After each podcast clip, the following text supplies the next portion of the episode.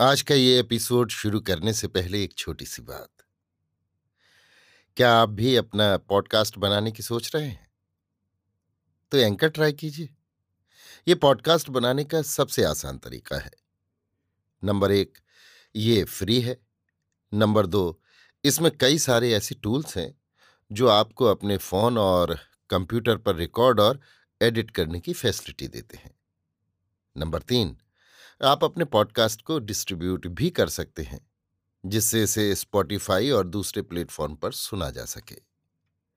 तो डाउनलोड कीजिए free anchor app या विज़िट कीजिए एंकर डॉट एफ़ पर अपना पॉडकास्ट स्टार्ट करने के लिए।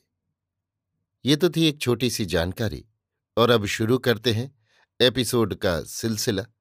तो आज के एपिसोड में लीजिए सुनिए आचार्य चतुर्सेन शास्त्री के लिखे उपन्यास सोमनाथ के अट्ठाईसवें भाग, नंदी दत्त का पुरुषार्थ को मेरी, यानी समीर गोस्वामी की आवाज़ में। गढ़ में अकेले नंदी दत्त ही एक पुरुष थे। उनके ऊपर कठिन कर्तव्य का भारी बहार था। बड़ी कठिनाई से उन्होंने एक दासी को राज़ी करके अपने तीन वर्ष के पौत्र को गढ़ से बाहर भेज दिया। फिर पुल को तोड़, गढ़ के द्वार भीतर से भली भांति बंद कर वे अपनी आवश्यक व्यवस्था में जुट गए। गढ़ में जितना ईंधन और ज्वलनशील पदार्थ उपलब्ध हो सके, सबको लालाकर उन्होंने मंदिर के प्रांगण में एक विशाल चिता की रचना आरंभ कर दी। उनका थका हुआ बूढ़ा शरीर परिश्रम से टूक टूक हो गया, परंतु उन्हें जो काम करना था, वो तो करना ही था। अंतपुर में सभी स्त्रियाँ एकत्रित थीं। आज उनमें छोटी बड़ी का भेद न था। प्रत्येक ने नख शिख से श्रृंगार किया था। वे सब पूजा के थाल हाथों में सजाए, नारियल, कुमकुम और पुष्पों से गोद भरे, कुल पुरोहित नंदीदत्त के आदेश की प्रतीक्षा में बैठी थी। सब आवश्यक सामग्री जुटाकर, घी, तेल और कपूर के डलों को यथास्थान चिता में उपस्थित करके, नंदीदत्त बुर्ज पर चढ़कर युद्ध की गति देखने लगे। उनके देखते ही देखते चौहान वीर और वीरों के शिरोभूषण, घोगा बापा धराशायी हुए। उन्होंने भूमि पर अपना सिर पटक मारा। बहुत देर तक वे मूर्छित पड़े रहे। फिर होश में आकर वे पागल की भांति लड़खड़ाते हुए अंतपुर की ओर चले। उनके कानों में घोघा राणा के ये शब्द गूंज रहे थे, अंतपुर तुम्हारा। अंतपुर के द्वार पर आकर उन्होंने पुकार लगाई, चलो बेटियों, अब हमारी बारी है। मंगल गान करती हुई नारियल उछालती और मार्ग में फूल बिखेरती, पूजा के थाल हाथों में लिए सात सौ स्त्रियाँ पंक्तिबद्ध आगे बढ़कर मानिक चौक में बनी चिता के चारों ओर आ खड़ी हुई। नंदीदत्त की आँखों से चौधारा आँसू बह रहे थे। परंतु उन्होंने सबके भाल को कुमकुम चंदन से अर्चित किया। सबने अक्षत पुष्प से चिता का पूजन किया। सूर्य को अर्घ दिया। कुलदेवता को प्रणाम किया और अपने अपने पतियों की स्मृति चिन्ह गोद में लेकर चिता पर आ बैठी। चिता आरोहण से प्रथम नंदीदत्त की पुत्र वधु ने मूक भाव से ससुर के चरण छुए। ये देख नंदीदत्त कटे वृक्ष की भांति पृथ्वी में गिर गए। कुछ देर में वे उठे। अभी कठिन कार्य तो शेष ही था। उनका अंग थर थर काँप रहा था और वाणी जड़ हो रही थी। आँखें आंसुओं से अंधी हो रही थीं। फिर भी उन्होंने टूटे फूटे स्वर में मंत्रोच्चारण किया और कांपते हाथों से चिता में आग दे दी। चिता अग्निवाहक पदार्थों के संयोग से धाएँ धाएँ जलने लगी। बहुत सी अबोध बालाएँ ज्वाला की वेदना न सहन कर चीतकार कर उठी। एक भयानक क्रंदन, असह्य दर्द और ना देखने, न सहने योग वेदना से ओतप्रोत हो नंदीदत्त स्वयं चिता में कूदने को उद्दत हो गए। परंतु अभी उनका कर्तव्य पूर्ण नहीं हुआ था। अभी घोगा बापा का शरीर रणक्षेत्र में पड़ा था। उसे वहाँ से लाकर अग्नि संस्कार करना शेष था। वे वहीं चिता के निकट भूमि पर गिर गए। उन्हें गहरी मूर्छा ने घेर लिया। वो मूर्छा उनके लिए आशीर्वाद स्वरूप थी। उससे उनका वेदनाओं से इतने काल के लिए पिंड छूट गया। बहुत देर तक वे मूर्छा में पड़े रहे। जब उनकी मूर्छा भंग हुई तो उन्होंने देखा, चिता जल चुकी है। लाल लाल अंगारों में जली हुई सतियों के अवशेष बड़े डरावने प्रतीत हो रहे हैं। उस समय गढ़ में वे ही अकेले जीवित पुरुष थे। कुत्ते बिल्ली भी इस आपतकाल में घोघा गढ़ को छोड़ गए थे। वे आँखें फाड़ फाड़ कर चिता की चमकती चिंगारियों को देखने लगे।